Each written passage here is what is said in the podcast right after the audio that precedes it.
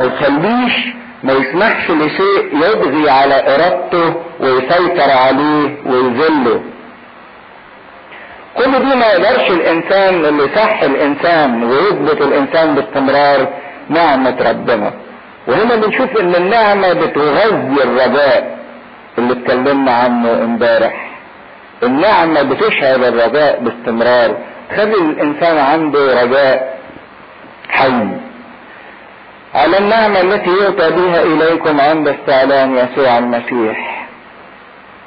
واللي يشوف استعلان يسوع المسيح ليها معنيين. المعنى الأولاني إن الله يستعلن في حياة الإنسان يظهر والمعنى الثاني يستعلن إمتى؟ في المجيء الثاني. كأولاد الطاعة لا تشاكلوا شهواتكم السابقة. قداسة تستلزم باستمرار طاعة طاعة لكلمة ربنا. ما تشكلش الشهوات أو الحياة اللي كانت قبل كده أنت عايشها أو حياة الخطية. مشكلة تقليدنا للناس اللي بتغلط سهلة جدا إن الإنسان يقلد اللي بيعمل خطية. يقلدوا الموضة بتاعت الناس اللي عايشة بعيدة عن ربنا. بنقلد في الخيبة زي ما بيقولوا لكن ما بنقلدش في الحاجة الكويسة. قديس أبو مقار اللي عاش في حياة القداسة مش كتير اللي قلدوه. لكن اللي بيغني معرفش وعمل شعره إيه كتير قوي ملايين اللي بيشكلوه أو بيقلدوه. فهنا القداسة هي إن يبقى لي طبيعة الله واخد من ربنا والقداسة دي تظهر إن أنا خدت طبيعة الله بإني بطاوع باستمرار كلمة ربنا. شهواتكم السابقة في جهالتكم وكأن الحياة بدون المسيح في الأول حياة جهل حياة ظلمة. اللي ملوش مسيح هو عايش في حياة الظلمة وحياة الجهل. لكن كونوا بل نظير القدوس الذي دعاكم كونوا أنتم أيضا قديسين في كل سيرة لأن المكتوب كونوا قديسين لأني أنا قدوس. والقداسة تستدعي باستمرار إن الإنسان يحاسب نفسه ويدقق في تصرفاته. لكن وانت بتدقق في تصرفاتك اطمن ودي حاجة كمان جميلة للرجاء. اطمن لإيه؟ وإن كنتم تدعون ابا إذا كنت بتقول إن ربنا أبوك الذي يحكم في كل بغير محاباة ما بيحابيش. حسب عمل كل واحد تسيروا زمان غربتكم بخوف. مشوا أيام حياتكم على الأرض بمخافة الله مش بخوف يعني بجزع لا بمخافة ربنا. بمخافة من الاب اللي أنتوا عارفينه إنه بيحكم من غير محاباة. إذا كان هو دعانا أبناء فإحنا بندعوه أبا لينا. عشان كده ما تخافش مفيش داعي إنك تخاف من فحص الأب. لأن الأب لما بيفحص مش هدفه إنه يهلك لكن هدفه إنه ينقي أبنائه. عشان كده ما تخافش من دينونة أبوك. لأن ده أبوك بيحبك. يقول في مزمور 103 آية جميلة حطوها في ذهنكم عشان ما تخافوش من ربنا. بيقول إيه في المزمور ده؟ كما يتراءف الآب على البنين. هكذا يتراءف الرب على سائفيه. لأنه يعرف جبلتنا يذكر أننا تراب. نحن. إيه جميلة قوي فيها رجاء حلو. إن زي ما الاب بيتراءف على أبنائه هكذا ربنا بيتراءف إيه؟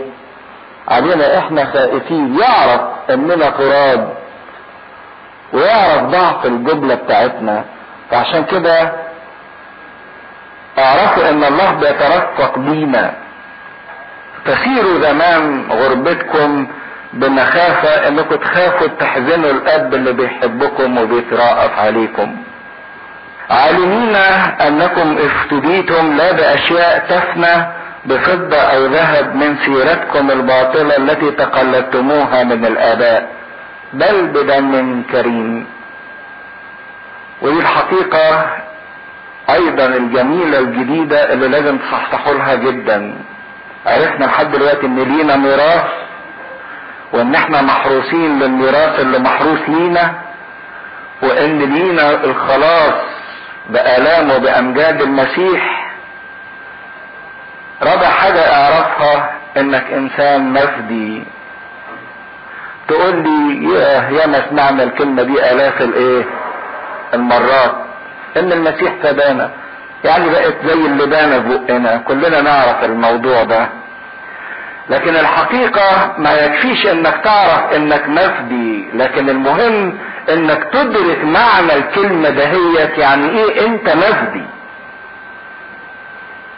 يعني إيه أنت مفدي فكروا فيها. يعني إيه أنا مفدي علشان لو أنا عرفت المعنى ده وأدركته تتغير لابد حياتي كلها. عالمين أنكم افتديتم. يعني أعرفوا وأدركوا الحقيقة دي عشان تتغير حياتكم ما تبقاش زي اللي كنتوا الحياة اللي تقلدتموها من الآباء. عايشين زي ما عايشين آبائكم في الخطية وفي الجهل. أخطر حقيقة هي إن إحنا افتدينا. كلمة فداء بالبلد يعني إيه؟ يعني إيه؟ دفع ثمن برافو. يعني اشترى. افتدينا يعني اشترينا. اشترينا أصل ساعات الواحد يفتكر كده إن معنى إن إحنا افتدينا إن ربنا اشترى السماء لينا. لا ده مش معناها كده. مش معناها إن السماء السماء اشتريت ليا. لكن معناها ان أنا اشتريت للسماء. فاهمين الفرق؟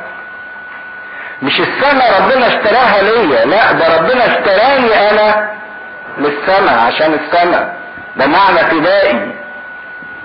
يعني أنت مش ملك الأرض أنت مشترى للسماء مشترى للمجد السماوي. واحد يقول ما أنا افتديت طب ما حاجة كويسة وحلوة وشيء كويس. لكن لا لو فهمت المعنى تفهم يعني إيه افتديت يعني انت اشتريت دفع ثمنك انك تصير للسماء مش تصير للارض تصير للمجد مش للخزي وللعار. عشان كده لازم تدرك الحقيقة دي وتعيشها. وثمن الفداء اللي إحنا اشترينا بيه للسماء قال اتكلم عنه من الجهة السلبية ومن الجهة الإيجابية. ثمن الفداء إيه؟ من الجهة السلبية. ها؟ يقول مش ومش ومش. لا بفضة ولا بذهب ولا بأشياء تفنى. المال الفلوس بتاعة العالم اللي بتفنى دي تقدر تشتري الأشياء اللي زيه بتفنى معاه لكن ما تقدرش تشتري النفس. الفضة والذهب من الحاجات اللي بتفنى لكن ما تقدرش تشتري الحياة. تعرفين إن النفس هي الحياة. الحياة ما فيش حاجة تقدر تدفع فيها إلا ها؟ حياة تانية. وانتوا عارفين إن الدم رمز للإيه؟ حياة. عشان كده بيقول مش بأشياء تفنى لكن الدفع الثمن اللي دفع فيكم حياة. دم كريم. حياة مين؟ المسيح. ده الثمن اللي اتدفع فينا. عشان كده ثمنك دم المسيح. حمل بلا عيب دم كريم دم ثمين بل بدم كريم كما من حمل بلا عيب ولا دنس دم المسيح. عشان كده إذا كنت أنت اشتريت فاعرف إنك مش ملك. للحاجات اللي في الأرض أنت ملك السماء وإذا اتصرفت كأنك ملك للأرض يبقى أنت خائن للي دفع ثمنك. واللي دفع ثمنك ما دفعش شوية فلوس لكن ده دفع إيه؟ حياته. معروفا سابقا قبل تأسيس العالم ولكن قد أظهر في الأزمنة الأخيرة من أجلكم. ده إيه هو اللي معروف قبل تأسيس العالم؟ موت المسيح دم المسيح ثمن الخلاص بتاعي موت المسيح ما كانش فكرة طارئة جت في ذهن الله لما الإنسان سقط قال الإنسان غلط والإنسان باظ طيب أنا هبعت ابني يموت عنه؟ لا. ده عايز يقول إن فداء المسيح كان موجود قبل ما العالم يتخلق قبل تأسيس الإيه؟ العالم. إحنا اعتمدنا عندنا في ذهننا ناحية الله إن الله خلق اولا وبعدين الإنسان سقط ففكر فين؟ في الفداء والخلاص. لكن ده يقول لنا لا ده قبل ما ربنا يخلق العالم الفداء كان موجود في ذهنه قبل تأسيس الإيه؟ العالم. يعني شوفوا ربنا كان في ذهنه إنه يقدم ذاته ذبيحة قبل ما يوجد العالم وقبل ما يخلق هذا العالم لما بنقرأ سفر العهد مثلا اللاويين في العهد القديم ونقول آه سفر اللاويين ده كان بيرمز للصليب يعني اللاويين اللي فيه الذبائح وتقديمات ذبيحة الاسم وذبيحة الخطية نقول ده بيرمز لصليب مين؟ المسيح يعني اللاويين الأول وبعدين الصليب. لكن في واقع الأمر لا. ده الصليب كان موجود في ذهن الله وعشان يعرفنا بعت لنا سفر الإيه؟ اللاويين بعت لنا الذبائح. عشان كده بيتكلم على إن فداء ربنا كان معروف قبل تأسيس العالم موجود في فكر الله وفي ذهن الله مرسوم منذ الأزل. إذا كنا فدينا واشترينا وإن فدائنا ده كان موجود في ذهن الله قبل خلقتنا إذا ينبغي إن إحنا ما نعيش كما تعودنا أن نعيش. في سيرتنا الباطلة اللي عمالين نقلد فيها اللي سبقونا ومكتفي بإني أعمل زي ما عمل اللي قبلية لأ. ده أنا مفروض أعيش عيشة تانية تتفق مع إني ابن للسماء مش ابن للأرض. طب هعمل إيه؟ وقد اظهر في الأزمنة الأخيرة من أجلكم. يعني الفداء كان موجود في ذهن الله قبل ما العالم يتخلق لكن ظهر في الأزمنة الأخيرة أو في الأوقات الأخيرة اللي جه فيها المسيح علشان نعرف هذا الكلام.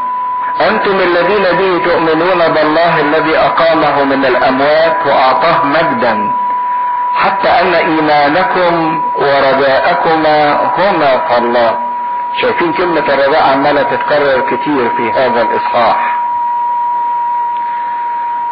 طب نعمل إيه بقى عشان ما نعيش زي العيشة اللي قبل كده؟ يدينا خطوات عملية. طهروا نفوسكم في طاعة الحق بالروح. أول حاجة طهر نفسك يعني نظف نفسك باستمرار. احرص على حياة التوبة إن ما تسيبش حاجة غلط في حياتك. طول ما أنت عايش في العالم في وسخات هتيجي من العالم وهتوسخني. لكن طهر نفسك باستمرار. والطهارة اللي بتطهر بيها نفسك دي نتيجة إنك عايز تطاوع الحق تطاوع الحق يعني تطاوع الصح في الروح القدس أو بالروح القدس. للمحبة الأخوية العديمة الرياء. فاحبوا بعضكم بعضا من قلب طاهر بشدة. أعيش حياة الطهارة تنظيف النفس باستمرار وأعيش حياة المحبة. وبيتكلم عن المحبة الأخوية مش المحبة الشهوانية والمحبة ما هياش مجرد العواطف والمشاعر الطيبة أو التظاهر بالحنو ورقة الأحاسيس والمشاعر تجاه الآخرين أو التودد للآخرين. لكن المحبة أعمق من كده بكتير. المحبة هي خدمة الآخرين. إنكار الذات بذل النفس.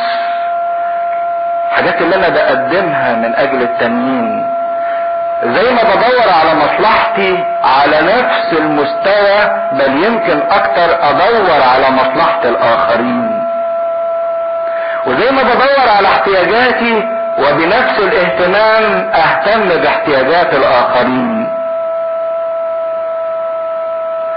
إحنا على مستوى السلوكيات البسيطة مفيش في قلبنا المحبة الأخوية حتى. مش هتكلم في الرحلة لكن هتكلم حتى في بيوتنا. حاجات تافهة لكن بتدل على قد إيه إحنا أنانيين. واحسن مش واحد مثلا يخش دورة المية يعمل اللي هو عايزه. ويبوظ الدنيا جوه كلها خالص ويخرج سايب الدنيا بمنتهى القذارة ويمشي. طب واللي جاي داخل بعديك ده هيعمل إيه؟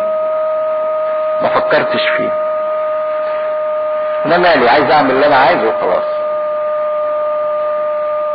واحد مثلا يجي يركن عربيته يركن العربية بتاعته بعرض الشارع ولا بطول الشارع وما يسيبش مكان لحد تاني يركن جنبه يقول لك كفاية أنا ركنته وخلاص. ما هي دي علامات بتدل على نقص المحبة إني ما بهتمش باحتياجات التانيين زي ما بهتم باحتياجاتي شعاري أنا ومن بعدي. الطوفان.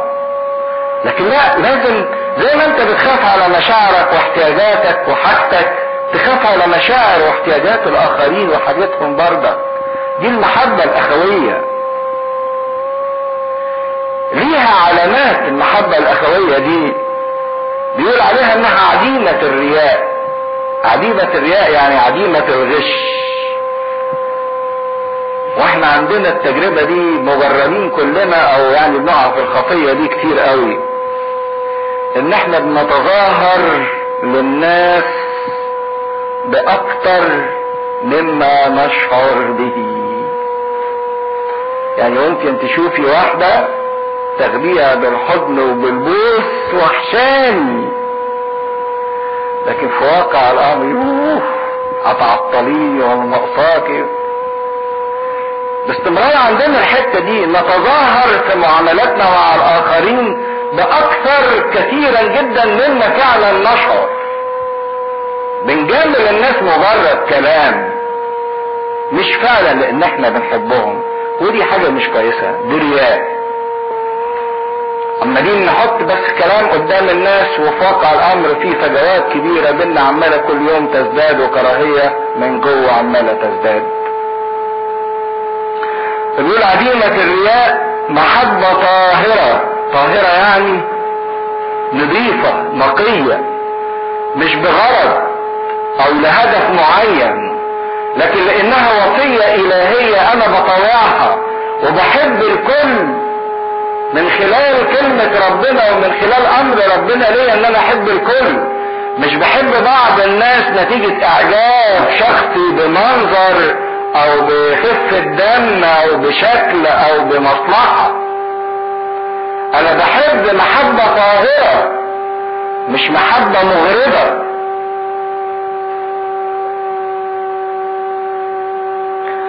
ويقول عليها كمان طاهرة وبإيه؟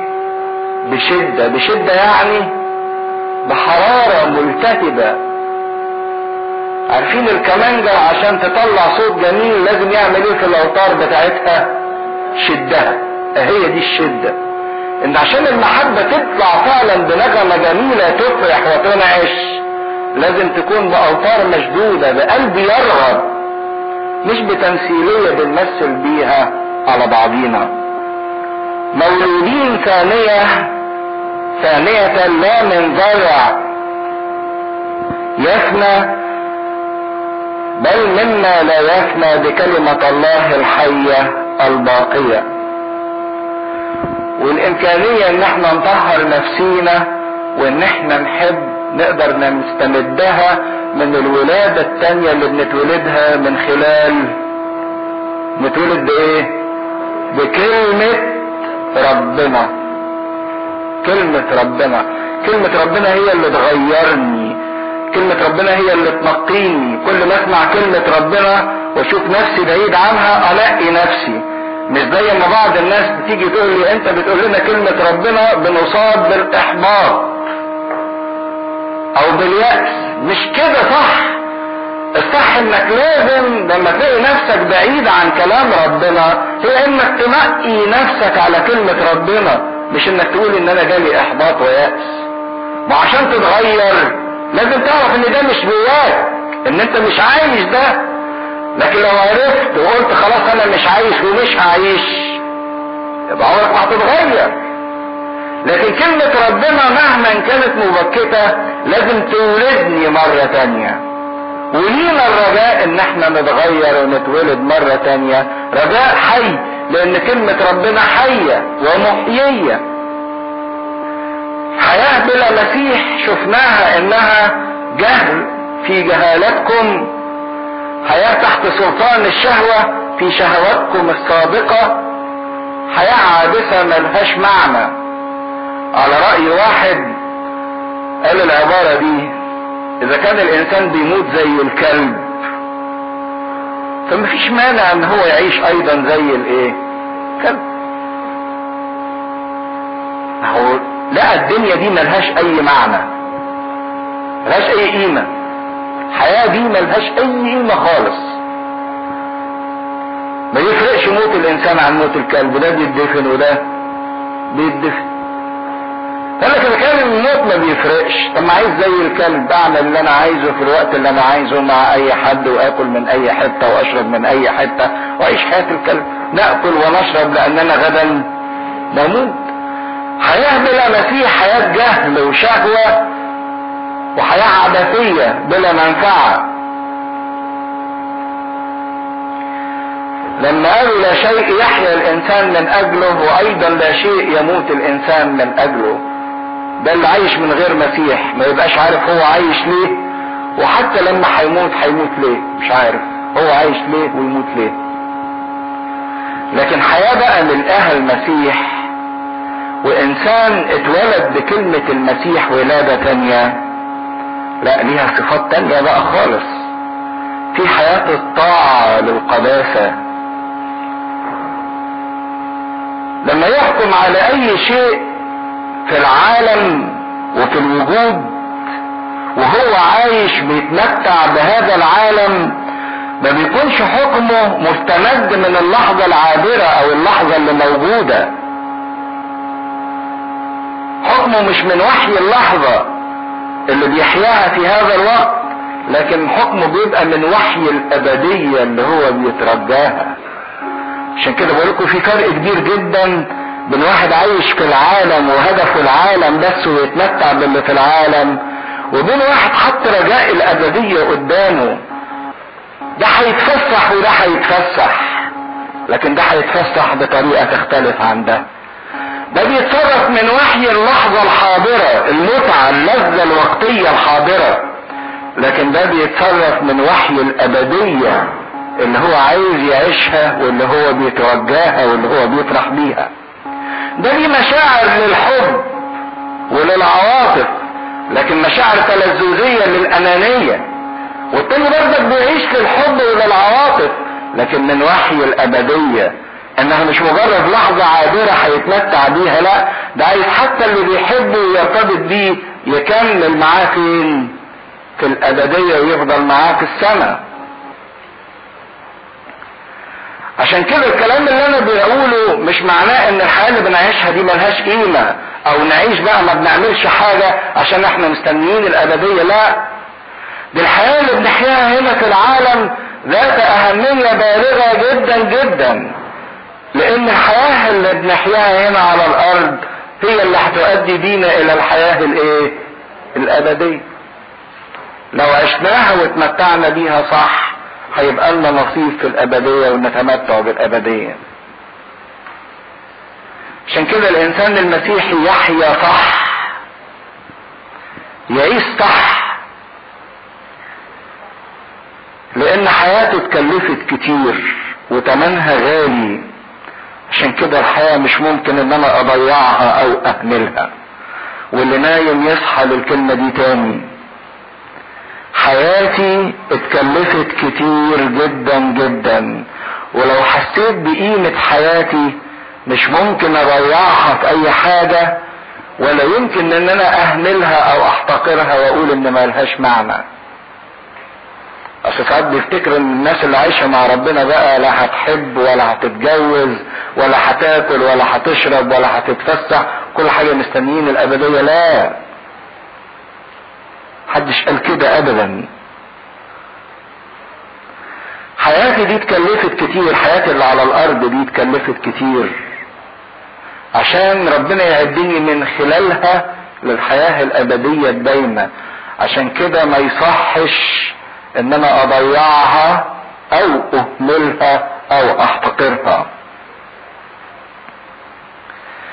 دي لابد أن تظهر فيها ثمار المحبة الأخوية لأنها بتعكس بتاخد من محبة ربنا للإنسان وتعكس على التانيين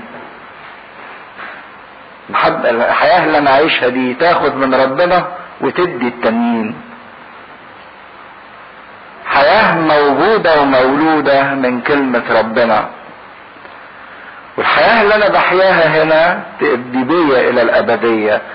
لكن لو بصيت بس للدايرة الصغيرة اللي هنا يحذرني بطرس في الكلمة الأخيرة ويقول لأن كل جسد كعشب وكل مجد إنسان كظهر عشب. وأنتوا عارفين العشب ده نبات ضعيف. مجرد واحد يمشي برجليه كده على العشب العشب ده إيه؟ يموت.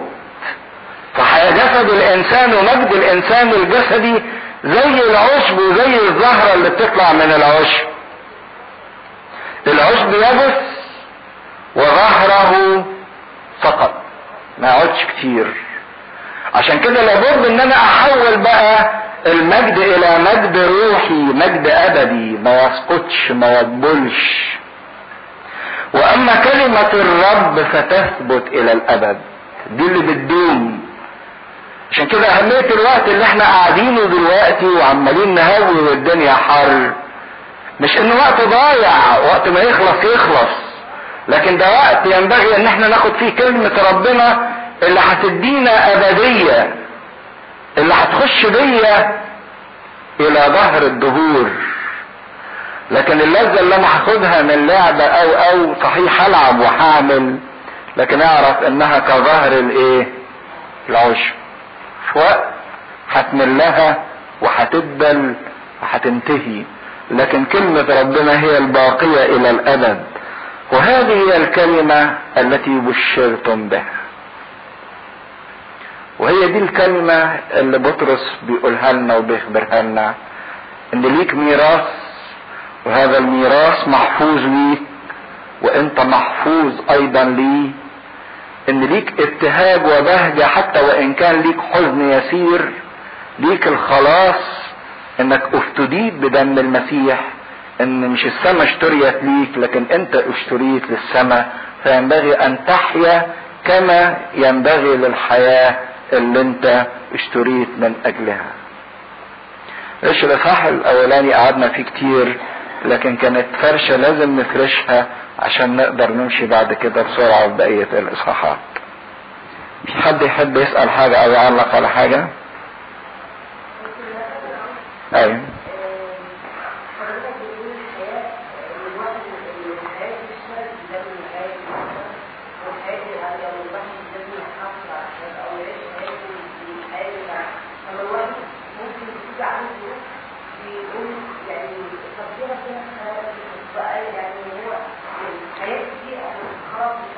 حتى لو ربنا خلق لي حياتي فيها بعض النقائص أو بعض الضعفات فإحنا اتكلمنا عن الألم اللي ربنا بيسمح بيه علشان أنا غالي عنده بيسمح لي ببعض النقائص عشان ينظفني يوصلني للكمال.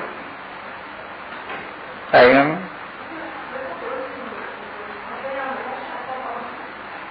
أنا ما قلتش الخطيئة ملهاش عقاب أرضي. أنا قلت التجربة أو الألم مش انتقام من الله بسبب خطية الإنسان. لكن قلت إن التجربة دي تختص بحاجة مستقبلية في الإنسان إن ربنا عايز يوصل الإنسان لمستوى تاني. لا قد ربنا بسبب خطية الإنسان يأدب الإنسان بخطة عشان يفوقه مش عشان ينتقم منه. عشان يصحيه إنه يتوب. أو كنتيجة طبيعية لخطية الإنسان زي مثلا واحد بيروح يزني ويجيله مرض جنسي. ده مش لأن ربنا هو اللي عمل فيه كده. لا ده كان حاجة في العهد القديم وربنا ما كانش بينتقم من يعقوب. ربنا كان بيأدب يعقوب بالألم.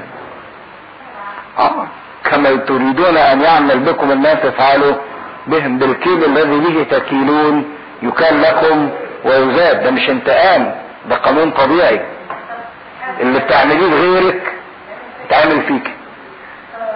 مش من ربنا من ناس برضك ده كان في العهد القديم العين بعين وسن بسن. لكن في العهد الجديد لا. كيلو اللي انت بتكيل بيه الناس هتكيل لك بيه. الله لا ينسى حتى تعب الايه؟ المحبة. تعبت من أجل الناس ربنا يقدر يشيلها لك والناس هتتعب من أجلك. روح القدس الاله الواحد آمين. نكمل الإصحاح الثاني من رسالة بطرس الأولى. فاطرحوا كل خبث وكل مكر والرياء والحسد وكل مظنة وكأطفال مولودين الآن. اشتهوا اللبن العقلي العديم الغش لكي تنموا به. إن كنتم قد ذقتم أن الرب صالح الذي استأتون إليه حجرا حيا مرفوضا من الناس ولكن مختار من الله كريم. كونوا أنتم أيضا مبنيين كحجارة حية. بيتا روحيا كهنوتا مقدسا لتقديم ذبائح روحية مقبولة عند الله بيسوع المسيح. لذلك يتضمن أيضا في الكتاب ها أنا ذا اضع في صهيون حجر زاوية مختارا كريما والذي يؤمن به لن يخدع فلكم أنتم الذين تؤمنون الكرامة وأما للذين لا يطيعون فالحجر الذي رفضه البناؤون هو قد صار رأس الزاوية. وحجر صدمة وصخرة عثرة للذين يعثرون غير طائعين للكلمة. الأمر الذي جعلوا له. وأما أنتم فجنس مختار وكهنوت ملوكي أمة مقدسة. شعب اقتناء لكي تخبروا بفضائل الذي دعاكم من الظلم إلى نوره العجيب. الذين قبلا لم تكونوا شعبا وأما الآن فأنتم شعب الله. الذين كنتم غير مرحومين وأما الآن فمرحومين كنا وقفنا امبارح عند نقطة الولادة الجديدة اللي إحنا بناخدها بكلمة ربنا. لما قال مولودين ثانية لا من زرع يفنى بل منا لا يفنى بكلمة الله الحية. فإذا كنا اتولدنا كأبناء لله وبقينا من عيلة ربنا فالسؤال المهم كيف نحيا بقى في الحياة الجديدة أو في الولادة الجديدة؟ حياة أكثر جدية وحياة أكثر نقاوة عشان تبقى حياة بلا لوم بلا عيب. ده السؤال المهم إزاي أعيش حياة صح بعد كده؟ إذا كنت اتولدت الولادة الجديدة فلازم أعيش الحياة الجديدة اللي تتفق مع الولادة الجديدة اللي هي في كلمة واحدة حياة صح. ما فيهاش غلط. ما فيهاش عك. والحقيقة إن العالم اللي إحنا عايشينه ده بالظبط لما بنتولد ولادة جديدة إحنا ما بنتنقلش للسماء بعد الولادة الجديدة لكن بنظل فين؟ عايشين في العالم في الأرض. بعض الناس تقول طب ما كان ربنا ريحنا على طول بعد ما نتولد الولادة الجديدة على طول نبقى نتنقل فين؟ السماء. حقيقة لا إن زي ما الطفل قبل ما يبقى راجل ويتمتع بالميراث بتاعه لازم بيمر بسنين الطفولة وفي الطفولة لازم يروح الحضانة. الحضانة دي اللي بيتعلم فيها إزاي يمشي وإزاي يتكلم وإزاي يتعامل وإزاي يتفاهم وإزاي يتألم وإزاي يفرح.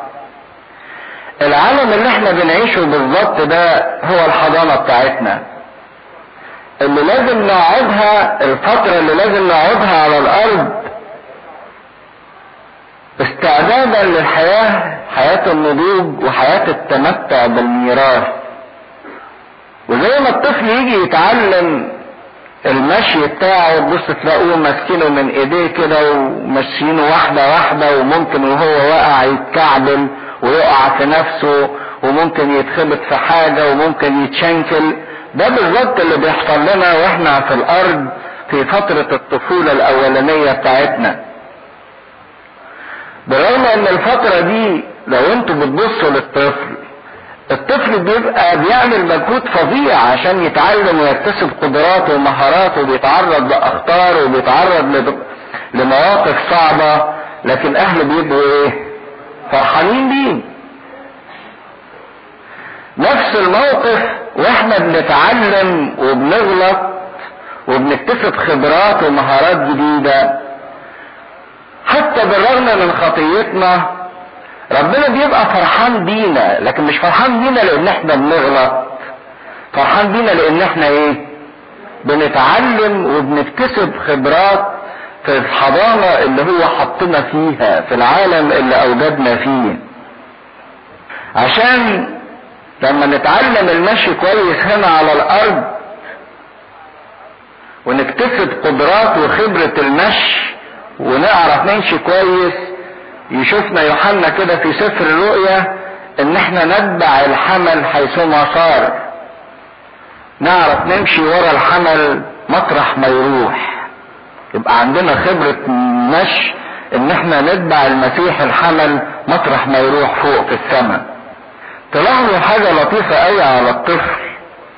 لما بيكبر شوية ويبقى عنده مثلا أربع خمس ست سنين كلمة بتبقى على لسان الطفل لما يجي يعلموه حاجة وبعدين الحاجة دي صعبة عليه أو هو مش عايز يعملها يقول لك أنا عارف. تقول له دي بتتعمل كده يقول لك أنا عارف سيبني. هو مش عارف لكن بيدعي الايه المعرفة. ده بالظبط اللي إحنا في أوقات كتيرة بنعمله في حياتنا. ساعات ما بنبقاش عايزين نقبل توجيه أو إرشاد أو إن إحنا نتعلم أو إن إحنا نخضع أو إن إحنا نطاوع. فبنعند كده في نفسينا أو يعني بنظن إن إحنا عارفين كل حاجة. أنا عارف العواطف كويس وعارف الأمور دي كويس وعارف كل حاجة كويس مش محتاج حد يعلمني مش محتاج حد يكلمني مش محتاج حد يرشدني مش محتاج حد يوجهني أنا عارف. لكن كلمة أنا عارف اللي بيقولها الطفل دي هي قمة الجهل. وعمق الإيه؟ الجهل. فمهما عبرنا ومهما اتكلمنا ومهما كان لساننا قد كده فكلامنا ده مش هيعتبر إلا لعشان الطفل بيحاول يتعلم إنه ينطق. بالمقارنة بالكلام اللي هنعرف نتكلمه بعد كده لما نوصل لمرحلة النضوج والحياة الأبدية. لكن موضوعنا كأطفال في العالم بيدينا رجاء حلو بردك وخبر مفرح يفرحنا ويريحنا شوية. مفيش حاجة في الدنيا أضعف من الطفل. الطفل ده حاجة رقيقة جدا. أي حاجة تتعبه وأي حاجة تكسره والطفل بيقضي فترة كبيرة جدا من عمره معتمد اعتماد كلي على أبوه وأمه. بيأكلوه ويشربوه ويلعبوه ويفسحوه ويطبطبوا عليه. فرحان بيفرحوا معاه زعلان بيواسوه. بيعيش الطفل مرحلة كبيرة من عمره معتمد اعتماد كلي على أبوه وأمه. والله يمد الأب والأم بقدرة على الصبر والاحتمال إن هم يفضلوا محتملين الطفل بتاعهم ده لفترة كبيرة قوي. يمكن يعني إذا كانوا بيقولوا الأم لازم بيدوها أجازة لرعاية الطفل بيدوها حتى ان الطفل يوصل لسن عارفين كام؟ كام؟ 18 سنة. يعني تخيلوا فينا لسه ناس ما كملتش حتى ال 18 لكن في واقع الامر آه ان الإنسان محتاج إن هو يعتمد كده ويظل الأب والأم عندهم أو ربنا مديهم الصبر والاحتمال إن هم يظلوا مش بس ال 18 سنة ده بيظلوا يحتملوا أولادهم العمر كله. فإذا كان ربنا ادى البشر خدوا بالكم من الحتة دي. إذا كان ربنا ادى البشر إمكانية الاحتمال والصبر لأطفالهم. فاللي ادى الصفات دي للناس مش هتبقى فيه هو مش هتبقى فيه هو بل ده هتبقى فيه وعلى أعمق وعلى أكبر وعلى أشد مقدرة من الاحتمال ومن الصبر عشان كده محبة الوالدين تعتبر جزء ضئيل جدا جدا جدا من محبة الله ومن صبر الله ومن احتمال الله للإنسان. مين الأب أو الأم اللي بيغضب على ابنه بسبب إن الابن ضعيف أو إن الابن مريض؟ شفتوا طفل عي اما أبوه ضربه؟ لأنه عي ولا لما الطفل بيعيا وبيضعف أبوه بيقدم له إيه؟ حب أكتر واهتمام أكتر ورعاية أكتر. فالظروف اللي بتبقى فيها الطفل صعبة وظروف سيئة بتستلزم زيادة عناية من الأب ومن الأم. إحنا نفس الوضع مع ربنا. ربنا لما بنشوفنا ضعاف مش بيضربنا. ربنا لما بيشوفنا ضعاف بيعمل إيه؟ بيدينا اهتمام أكتر عناية أكتر معونة أكتر.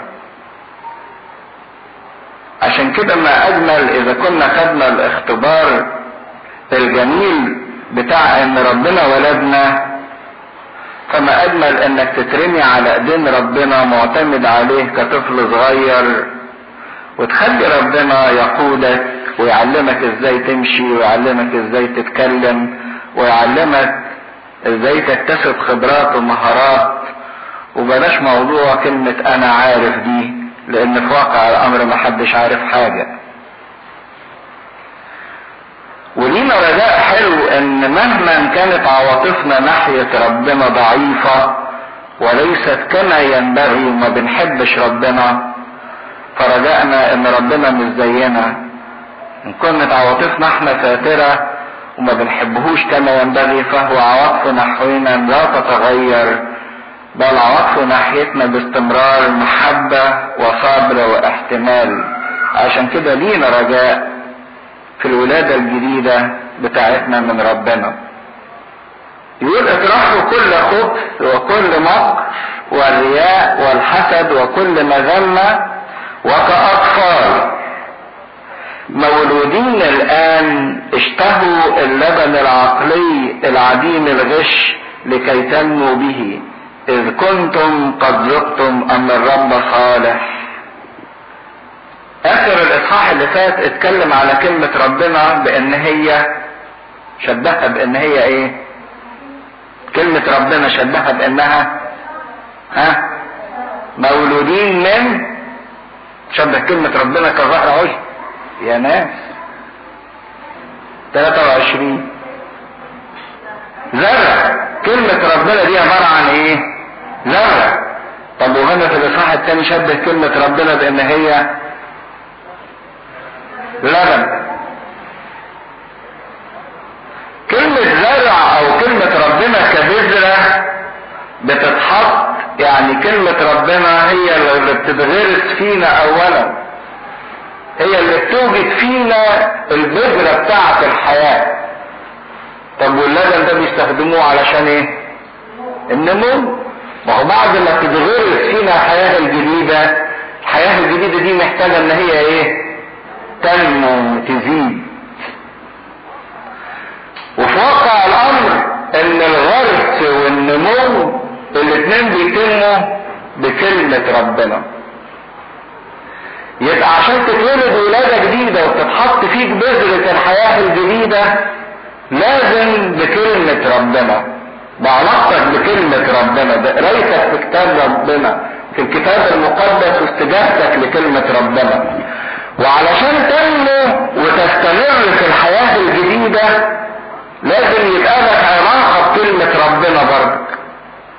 العملية مش حتة بذرة اتحطت وخلاص مش كلمة معتها مرة وخلاص. لا ده لازم باستمرار تنمو فيها. فالطعام بتاعنا هو كلمة ربنا والأصل بتاعنا هو كلمة ربنا. وعشان الإنسان ينمو لازم ياكل لأن مفيش نمو بدون أكل. لكن في أخطر حاجة إن الإنسان ما ياكلش بسبب فقدان الشهية. عشان كده تقدروا تحطوا خط كبير تحت كلمة اشتهوا. اشتهوا. في واحد يقول لك اصل الله ساعة ماليش نفس ناحية كلمة ربنا؟ مش عايز. ماليش مزاج إن أنا أسمع وعظ ماليش مزاج إن أنا أقرأ في الكتاب المقدس؟ ماليش مزاج ماليش نفس؟ هعمل إيه؟ يعني اغصب على نفسي. الموضوع مش مالكش نفس. السؤال الخطير هو كيف تخلق شهية جواك ناحية كلمة ربنا؟ لأن فقدان الشهية علامة خطيرة جدا. معنى إن الطفل فقد شهيته للأكل مش إنه ملوش مزاج. لا ده معناها إيه؟ إنه عيان. إن في مرض خطير جدا جواه. لو مثلا الناس اللي قدر الله ربنا عندهم داهم سرطان يجيله سدة نفس. مش عايز ياكل يقول لك طب ده كويس. لا ده مش كويس. دي علامة خطيرة. فقدان الشهية دي علامة خطيرة جدا في حياة الإنسان. وتدل إن في شر جوه. فهو الموضوع إنك مش طلعت لقيت نفسك مالكش نفس إنك تسمع كلمة ربنا ومالكش نفس إنك تقرأ في الكتاب المقدس. خلاص هعمل إيه؟ ماليش نفس. لا مالكش نفس بمعنى كده إن في شر كامل في سرطان مميت جوه عمال يسري جواك وفقدان الشهية لكلمة ربنا على طول تساوي موت. فلازم إنك تعالج علشان تشتهي ترجع لك الشهية مرة تانية. عشان كده بيقول اشتهوا بفعل أمر. كيف نخلق الشهية فينا تجاه كلمة ربنا؟ علشان نرجع الشهية للطفل مرة تانية الطفل اللي فقد شهيته ده عشان نرجع له شهيته أعمل فيه إيه؟ حاجة بالعقل دي مش طب.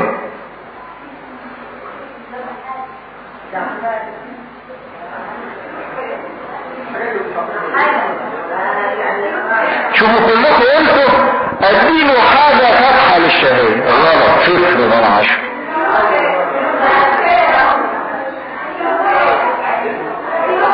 لا. أول حاجة اشيل من حياته الحاجات اللي سببت له فقدان الشهية ده أول حاجة. ده الشيء اللي لازم كلنا نعمله. انت فاقد الشهية تجاه كلمة ربنا. الموضوع ده ما حصلش كده صدفة. لا ده انت فاقد الشهية لكلمة ربنا لأن في غلط. زي مثلا هقول لكم واحد مش راضي ياكل أو ملوش نفس للأكل. ليه؟ لأنه بيدخن كتير. سجاير. سد نفسه.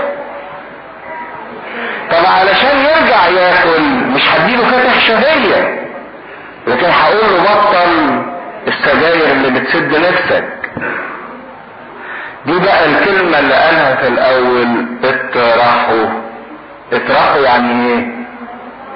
ارموا اتخلصوا اتخلصوا من كل حاجة تسبب شر يلتصق بالإنسان فيسد نفس الإنسان عن كلمة ربنا وعن الحياة مع ربنا.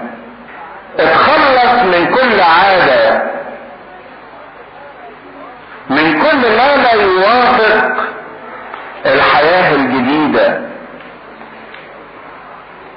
اطرح بقى. وبعدين رص مجموعة كبيرة من الحاجات اللي تطرح الخبث الإنسان الخبيث. والإنسان اللي يقول حاجة ويقصد حاجة تاني أو عايز هدف تاني من ورا الحاجة اللي بيقولها. والمكر والرياء والحسد. وكلمة الحسد دي على فكرة ما من إنسان فينا سواء كان ليه حياة روحية أو غير روحية إلا وبيجرب بموضوع الحسد. على رأي أحد الآباء بيقول تعليق لطيف إن آخر خطية بتموت في الإنسان هي خطية الحسد. تقول لي حتى الإنسان الروحي بيحسد آه بيحسد. يعني حتى الخدام بيحسدوا بعض. يا فلان ده بيحبوه أكتر. فلان ده بيقول درس أحلى فلان ده بيقول ترتيلة أحلى فلان ده الناس ملمومة حواليه أكتر. ده بالعكس يمكن الناس اللي عايشين حياة روحية بيحسدوا بعض أكتر. أيوه.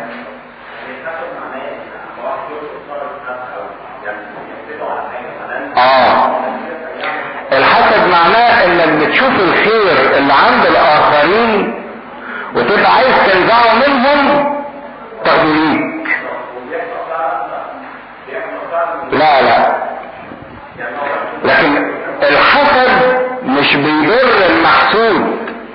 الحسد بيضر الحاسد.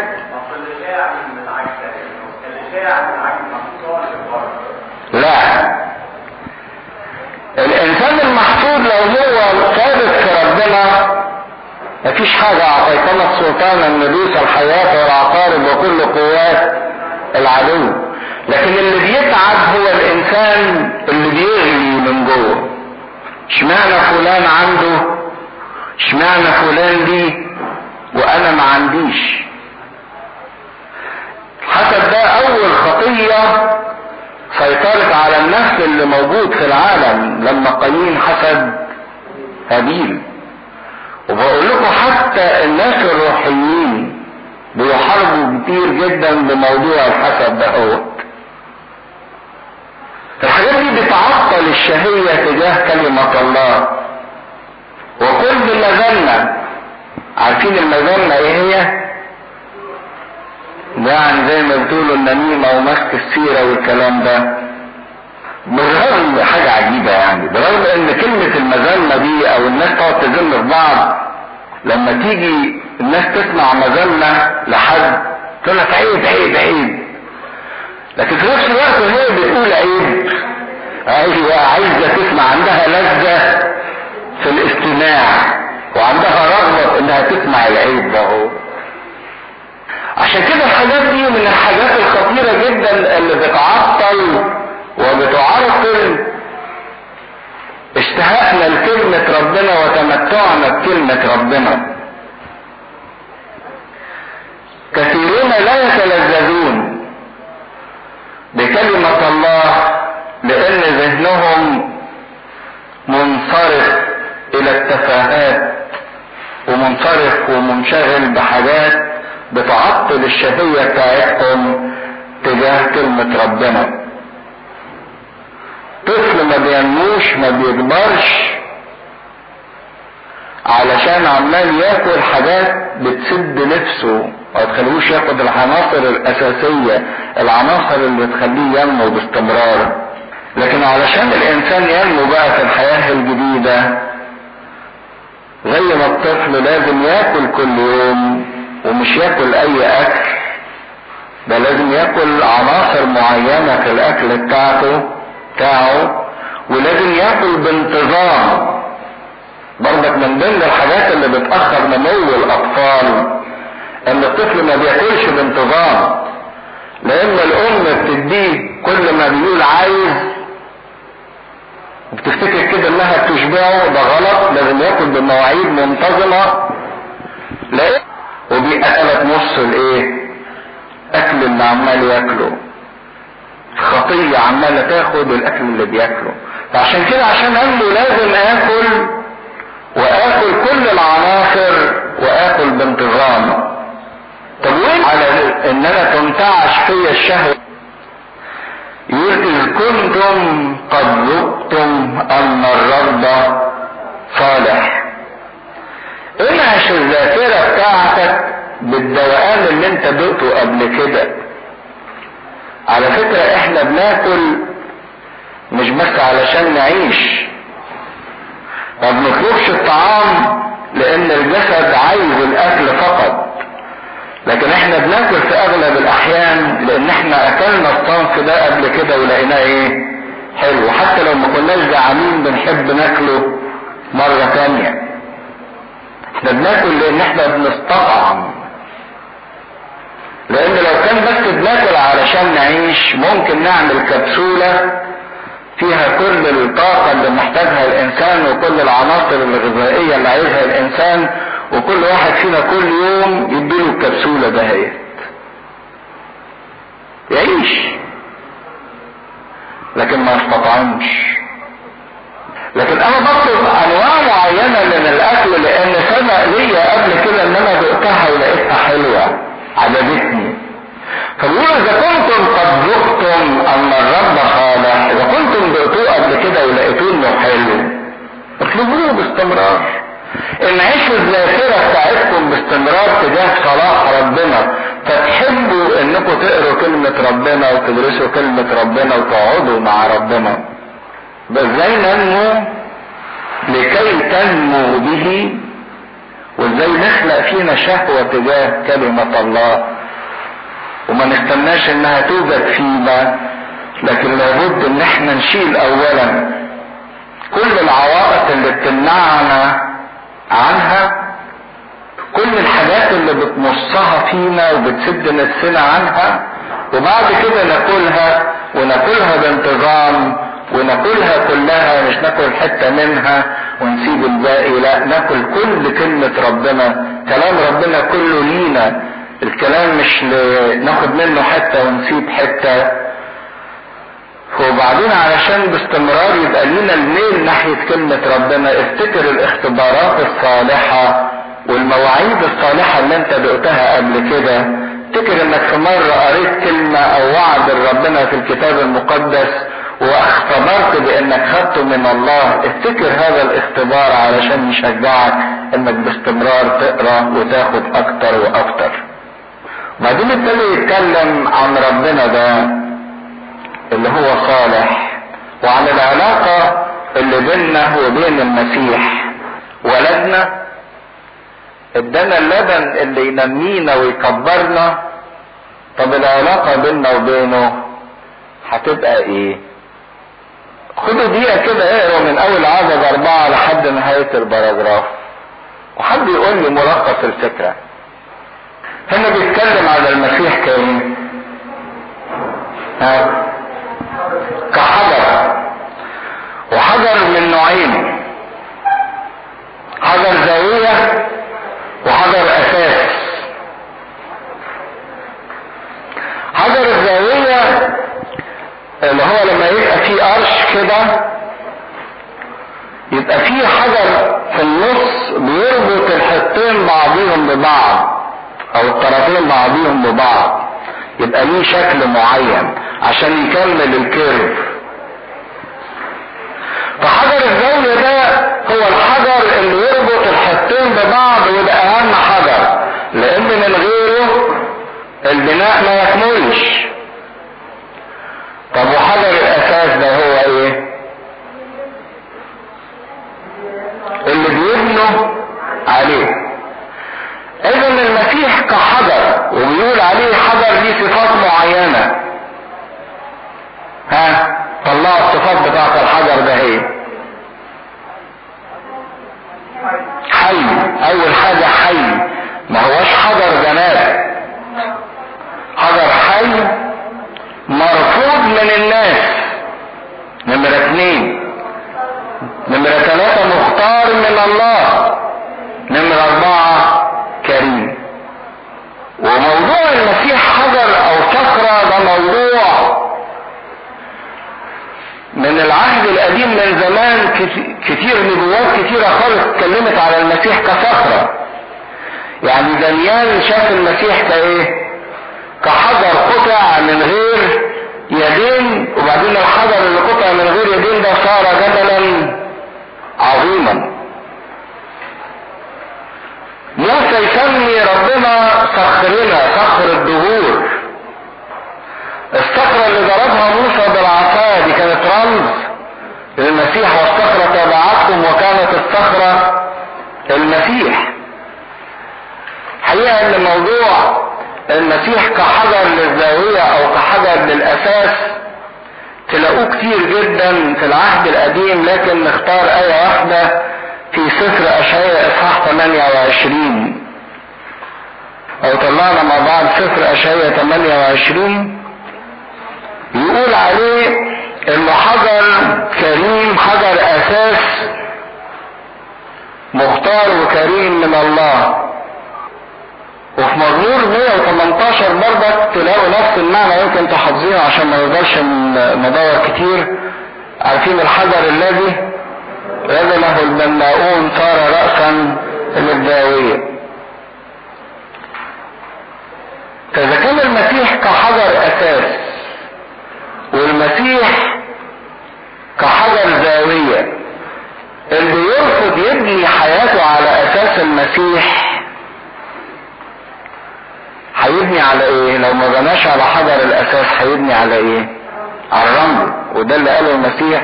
يشبه كل من يسمع كلامي رجل عاقل بنى بيته على الإيه؟ على الصخر. لكن اللي بيرفض كلامي بنى بيته على الرمل. جه النهر صدم البيت ده فسقط. طب في نفس الوقت إذا كان المسيح حجر لابد إن إحنا نبني عليه. إحنا علاقتنا بالحجر ده إيه.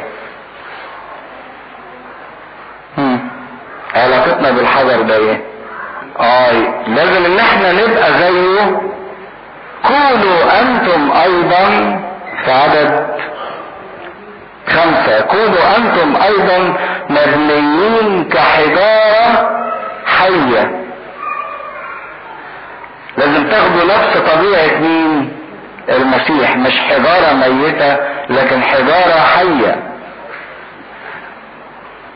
بيتا روحيا كهنوتيا مقدسا. حاجة العجيبة إذا كان المسيح صخرة لكن أنتوا عارفين إن المسيح سمى بطرس صخرة برضك إداله نفس الإيه؟ الاسم. إداله نفس الطبيعة نفس الكيان. عشان نبقى مشابهين للمسيح. يبقى علاقتنا بالمسيح بعد ما المسيح ولدنا وادانا اللبن علشان ننمو. إن إحنا نبقى زيه نصير مثله. وزي ما هو كوننا إحنا نكون جسد المسيح نبقى حجارة حية في أعضاء جسد المسيح أو بيت المسيح الروحي. وخدوا بالكم إن الحجر لوحده ملوش قيمة. لكن علشان الحجر يبقى له قيمة لازم قيمة الحجر بتتحدد من خلال موقعه تجاه الإيه؟ الأحجار التانية. عشان نشوف خطورة إن الواحد يبقى لوحده. ملوش قيمة. لو جبت حجر كده وحطيته في مكان لوحده مش هيعمل حاجة. لكن لو الحجر ده حطيته جنب حجر تاني ورصيته جنب حجر تالت بنظام وبوحدة واحدة هتقدر تصنع منه شيء. هتقدر تعمل منه كيان مفيد. عشان كده الإنسان اللي عايش لوحده يقول أهو أنا بصوم وبصلي لوحدي وماليش دعوة بحد. ما يقدرش يحس بالعضوية أو بيبقى له قيمة في المبنى ككل. لأن لو حجارة مفككة شوية حجارة معطرة مفيش نظام بيربطها مفيش كيان بيوحدها ما تبقاش ليها أي قيمة. لكن قيمتها في التصاقها بعضيها في ارتباطها بحجر الزاوية بشخص المسيح. بيتا روحيا كهنوتيا مقدسا لتقديم ذبائح روحية مقبولة عند الله. يبقى أنا عضو في جسد المسيح هيكل علشان يتقدم فيا ذبائح روحية مقبولة عند الله. طب وإيه الذبائح الروحية اللي أنا ممكن أقدمها لربنا؟ ها في مجموعة ذبائح كده ذكرها الكتاب المقدس. ذبيحة كل واحد فينا يقدر يقدمها. ها؟ اللي قالها في رومية 8 بولس الرسول أسألكم أن تقدموا أجسادكم ذبيحة حية مرضية أمام الله عبادتكم العقلية. الجسد بتاعي والعبادة اللي بقدمها بهذا الجسد تقبل ذبيحة روحية. في حاجة تانية اسمها ذبيحة الشكر اللي بقدمها وبيتكلم عنها بولس في العبرانيين يقول ثمر شفاه معترفة لاسم الله ربنا بيقبلها كذبيحة شكر. لو حياتي باستمرار تذمر إيه اللي أنا فيه ده وإيه اللي بيحصل لي وإيه المكان ده وإيه الشغل ده وإيه الأكل ده وإيه العيشة دي وإيه الناس دول ما أقدرش أقدم ذبيحة شكر لله. لكن لو أنا عندي ذبيحة الشكر بقدم شكر لله ربنا يقبل هذا الشكر كذبيحة حب مقبولة قدام. نوع تاني من الذبائح الروحية المقبولة أمام الله اللي بيقالها له داود في المزمور بتاع النوم ليكن رفع يدي كذبيحة مسائية أمامك. الصلاة اللي أنا بقدمها لربنا دي ذبيحة روحية. فأنا حجر حي في بيت الله علشان أقدم العبادة اللي بقدمها بالجسد بتاعي وبالعقل بتاعي عشان أقدم شكر عشان أقدم صلوات. برضك بولس في العبرانيين يتكلم عن نوع من الذبيحة يقول لا تنسوا فعل الخير لأن بذبائح مثل هذه يصر الله فعل الخير اللي هي الخدمات والتوزيع والعطايا اللي إحنا بنقدمها للآخرين دي ربنا بيقبلها كذبيحة. القلب المنكسر والمتضع والمنسحق والتائب دي ذبيحة ربنا بيقدمها. زي ما بيقولوا في المزمور الخمسين قلب المنسحق والمنكسر لا ترذله. يا الله ما ترفضوش. في ذبيحة الطاعة. يقول سموئيل لشاول هو ذا الاستماع أفضل من تقديم ذبيحة إنك تطاوع أفضل من إنك تجيب خروف. في ذبيحة الطهارة الإنسان اللي من أجل طهارته ويحفظ عفته يقدم الاحتراقات اللي بيجوزها والآلام اللي بيجوزها نتيجة إنه بيرفض الخطية ونتيجة إنه بيجاهد ضد الطيارات دي ربنا بيقبلها كذبيحة. فدي الذبائح الروحية المقبولة عند الله. لكن كل الحاجات دي بتبقى مقبولة في كلمة واحدة في إيه؟ الصلاة بتاعتي الممارسات الجسدية والممارسات العقلية اللي بقدمها كعبادة لربنا.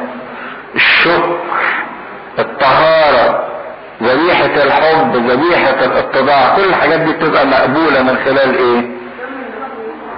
طلعوا الآية. ذبائح روحية مقبولة عند الله بيسوع الإيه؟ المسيح. حط خط كبير قوي تحت كلمة بيسوع المسيح. عشان كده الكنيسة وعشان كده المسيح حتى لما علمنا في الصلاة الربانية إن كل صلاة بنرفعها قدام ربنا نقول بالمسيح يسوع ربنا. حتى لترجية القداس حتى في العشية الذاكر يقول الشماس خندخرستوس إيسوس بن شويس. هو بيقعد يمد فيها والناس تقول يا ده صوته حلو لكن أنا مش فاهم هو بيقول إيه. مش خندخرستوس إيسوس بن شويس ويلعلعوا كتير قوي والناس مش فاهمة يعني إيه خندخرستوس إيسوس بن شويس. يعني إيه خندخرستوس إيسوس بن شويس؟ يعني كل اللي قدمناه ده بنقدمه فين؟ في اسم يسوع المسيح. كل اللي تطلبوه في اسمي تنالونه عشان كده كل العبادات اللي إحنا بنقدمها في الكنيسة هي في اسم شخص المسيح. فالعلاقة اللي بيننا وبين المسيح إذا كان المسيح حجر حي مرفوض من الناس قد ترفضني الناس وما. الناس ما تعجبناهاش آرائي وتصرفاتي لأن الناس ليها ميول وأفكار تانية. لكن الشيء اللي بيفرحني إني مختار من الله مقبول عند الله. كريم ليا تمن زي ما المسيح كان هذا الحجر الحي المرفوض من الناس لكن مقبول من عند الله مختار وكريم. لذلك يتضمن أيضا في الكتاب ها أنا ذا أضع في صهيون حجر زاوية مختارا كريما والذي يؤمن به لن يخزى دي الآية بتاعت سفر اشعياء أضع في صهيون حجر زاوية مختارا كريما والذي يؤمن به لن يخزى يعني اللي يصدق في هذا الحجر ما يتكسفش. اللي يصدق في شخص المسيح مش ممكن ابدا يتكسف. اللي يكون علاقة بهذا المسيح مش ممكن ابدا يخزى مش ممكن ابدا ينكسف. لكن لو دورنا على المواقف اللي انكسفنا فيها وشعرنا فيها بإحباطات في حياتنا وبفشل في حياتنا وبكسوف في حياتنا هنلاقينا نتيجة إن ما كانش لينا علاقة بهذا الحجر الحي. فلكم أنتم الذين تؤمنون. أنتم اللي بتصدقوا في شخص المسيح هذا الحجر وتكونوا علاقة معاه. الكرامة. وأما الذين لا يطيعون يعني بيرفضوه فالحجر الذي رفضه البناؤون هو قد صار رأس الزاوية. الإنسان اللي بيرفض المسيح وأحط كلمة كبيرة قوي تحت كلمة اللي بيرفض المسيح. مش معنى اللي بيرفض المسيح هو اللي بينكر المسيح لا ده أنا عايز أقول إن إحنا في مرات كتيرة بنرفض المسيح. بنرفض المسيح بمعنى إن إحنا ما بنكونش علاقة حقيقية بيننا وبينه. خدوا بنرفض المسيح لما ما بنبقاش عايزين الخلوة أو ننشغل في الخلوة عن المسيح بأي حاجة تانية. برفض للمسيح لما ما بقاش عايز اسمع كلمة ربنا لما ما بقاش عايز أصلي لما ما بقاش عايز أقوم أضغط على نفسي وأجاهد من أجل المسيح ده رفض داخلي للمسيح. مش موضوع إن المسيح هينتقم مني بقى لأني رفضته لأن إحنا قلنا لا المسيح مش كده خالص. لكن الموضوع إن الذين لا يطيعون إن الذين لا يرفضون إن الذين يرفضون لا يستطيعوا إن هم يبنوا. ما عندهمش أساس وما عندهمش زاوية. يبقى الحياة بتاعتهم مش هتتم مش هتكمل مش هيكون ليها معنى. طب أنا لو عندي شوية حجارة مبعترة في السكة ما كونتش بيها مبنى الحجارة اللي مبعترة دي هتبقى فايدتها إيه؟ ها؟ هتبقى فايدتها إيه شوية الحجارة المبعترة تشنكل الناس برافو عليكم وهو ده اللي قاله إن الذين لا يطيعون فالحجر الذي رفضه البلاؤون هو قد صار رأس الزاوية. اللي أنتوا رفضتوه ده هو أهم شيء وأحلى شيء وأغلى شيء. لما ترفضوه ترموه يبقى حجر صدمة وصخرة عثرة للذين يعثرون غير طائعين للكلمة. تتشنكل فيه. إذا ما طلعتش بالحجر ده كبناء تتشنكل فيه تقع. عشان كده خطورة الإنسان اللي بيرفض ربنا ما يقدرش حياته تبقى معنى. هو شايف معنى الحياة إنه يتبسط يومين يتفسح يومين يتمتع يومين ويخرج يضحك يومين. لا مين قال إن ده هو اللي هيفرحك ويريحك؟ الأمر الذي جعلوا له ويمكن تفتكروا السيد المسيح في الاناجيل قال عبارة صعبة عن الحجر ده اللي مرفوض. قال لو الحجر ده وقع على حد يعمل فيه إيه؟ يسحقه. لكن لو واحد وقع على الحجر يتردد يتردد يعني يتجرح يتخربش المسيح يقولها بطريقة لطيفة. يعني انت لو دوست عليا وطنشتني هيحصل لك إيه؟ هتتعور هتتخربش هتتجرح. لكن أنا بقى لو وقعت عليك وحطيتك في كرصيد كهدف قدامي هسحقك لكن هو من أجل المحبة ما بيعملش كده.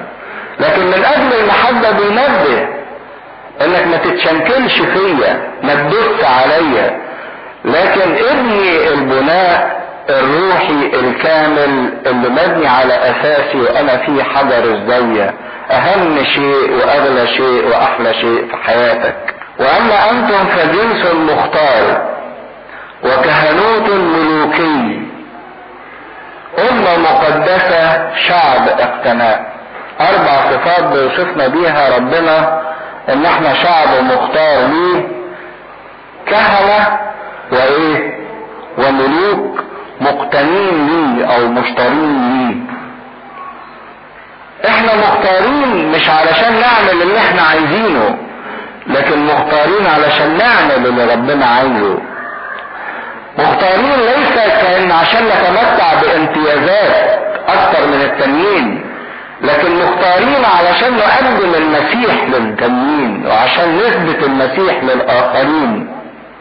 لأن بعض الناس بتفتكر كلمة مختار يعني عشان يبقى يعني متميز أكتر أو على راسه على رأسه ريشه لا ده أنت مختار عشان كده هيكمل يقول لكي تخبروا بفضائل الذي إيه؟ دعاكم من الظلمة إلى نوره العجيب هو اختاركم عشان تحدثوا بمراحمه وتحدثوا بحلاوته الآخرين. كهنة. كل واحد فينا وكل واحدة فينا كاهن. الكهنوت العام بتاع الإنسان المسيحي. طب هو الكاهن وظيفته إيه؟ لا قبل ما يوصل الناس لربنا. يقترب من الله ويقرب الناس من إيه؟ من الله.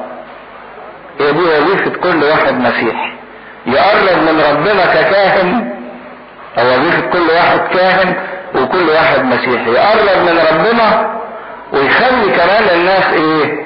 تقرب من ربنا. هو اولا يقرب من ربنا وبعدين يجيب الناس كمان لربنا. ملوكي لأن إحنا أولاد ملك الملوك. فلينا هذا الملكوت واتكلمنا في الإصحاح الأول عن الميراث اللي هذا الملك عايز يديهولنا. أمة مقدسة مخصصة لربنا مفرغة لربنا. شعب مقتنع مدفوع ثمنه. كل ده بقى لكي تخبروا الآخرين أو تخبروا بفضائل الذي دعاكم من الظلمة إلى نوره العجيب. إنسان كان عايش في الضلمة ضلمة يعني حياة بلا معنى مش عارف هو بيروح فين وبيعمل إيه وبيجي منين ويسوي إيه. إلى حياة ليها معنى. لما يبقى الانسان عايش في الضلمة ميبقاش عارف اللي حواليه ومش قادر يتعرف على حاجة. فإذا كنت بنفس المعنى ده ما اناش عارف حياتي ومش عارف معناها ومش عارف قيمتها ومش عارف أنا عايش ليه وبعمل إيه وموجود ليه. فقرب حياتك من النور. وكل ما تقرب من النور كل ما تتضح معالم حياتك ومعنى حياتك أكتر وأكتر وأكتر. نخبر الآخرين لأننا تمتعنا بالامتيازات اللي لينا في المسيح. لينا امتيازات في المسيح ولينا القوة أيضا علشان نتمتع بهذه الامتيازات في شخص المسيح. عشان كده لو فهمتوا معنى الحياة الروحية صح الحياة الروحية ما هياش تقل ولا ملل ولا إجبار لكن حياة روحية فرح امتيازات مجد شيء محبب للنفس يشهد بأن المسيح نقلنا من الظلمة من الضياع من عدم الرؤية من الحزن من الكآبة إلى النور إلى المعنى إلى الوجود. وعشان كده نقدر نعيش أو نحيا حياة بلا لوم. الذي قبلا لم تكونوا شعبا. وأما الآن فأنتم شعب الله. قبل كده ما كنتش ليكوا علاقة بربنا. لكن دلوقتي أنتم بتوع ربنا. الذين كنتم غير مرحومين وأما الآن فمرحومون. كنتوا تحت الدينونة ملكوش رحمة لكن المسيح رحمكم. لو بس تصحصحوا في الكلمة الأخيرة دهيت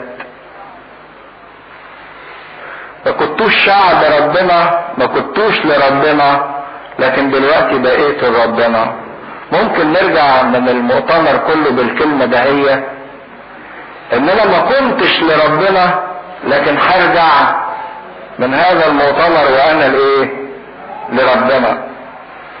كنت تحت الدينونة وتحت اللعنة ومليش رحمة لكن هرجع مرحوم مش مرحوم يعني نازل معي في الأهرام. لا مرحوم يعني متمتع بتلك الرحمة.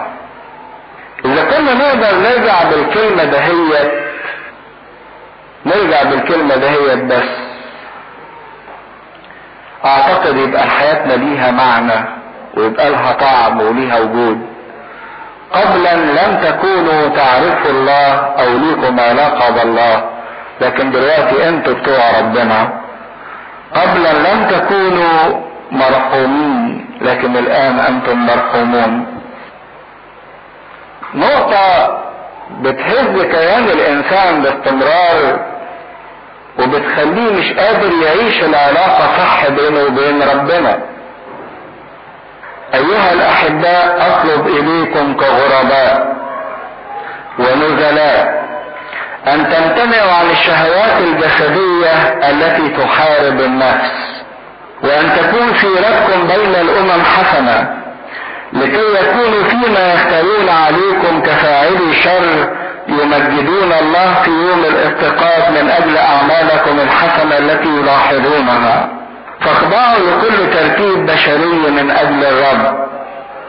إن كان للملك فكمن هو فوق الكل أو للولاة فكمرسلين منه للانتقام من فاعل الشر وللمدح لفاعل الخير لأن هكذا هي مشيئة الله أن تفعلوا الخير فتسكتوا جهالة الناس الأغبياء كأحرار وليس كالذين الحرية عندهم سترة للشر بل كعبيد الله. اكرموا الجميع أحبوا الإخوة خافوا الله اكرموا الملك. حاجة من ضمن الحاجات اللي باستمرار اللي بتفقدني العلاقة اللي بيني وبين المسيح وما بتخلينيش زي المسيح أو شبه المسيح حجارة حية كريمة مختارة إيه هي؟ الشهوات الجسدية بالظبط. الشهوات تملي تقول لي يعني أنت عايزنا نعيش بلا شهوة بلا رغبة. محدش قال كده. ربنا باستمرار عايز الإنسان يتمتع بحياته. وربنا لما اوجد الرغبات والدوافع والشهوات في حياة الإنسان اوجدها علشان الإنسان يتمتع. إذا التمتع ده هدف ربنا عايز يحققه في حياة الإنسان.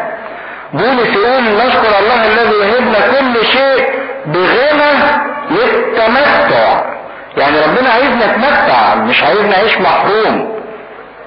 لكن الشهوات الجسدية اللي بيقصدها بولس اللي بيقصدها بطرس هي الشهوة أو الرغبة أو الدافع عندما تتخطى الحدود. كل حاجة ليها حد معين. في نقطة معينة لازم نقف عندها. وإذا ما وقفتش عندها بتنقلب كل الأمور. مشكلتنا إحنا بقى باستمرار في حياتنا ما بنعرفش نقف عند نقطة معينة لما بنسيب نفسينا بنسيب نفسينا على الآخر. السهر يا سلام السهر حلو قوي حلو ده إحنا بنقعد نضحك وبنلعب ووقت جميل ولطيف. طب هتسهر يا حبيبي لحد الساعة كام؟ مفيش نقطة. مفيش نقطة. عشان كده تبص تلاقي إن كل حاجة بتزيد بتزيد بتزيد بتزيد بتزيد لحد ما بتتعك الدنيا.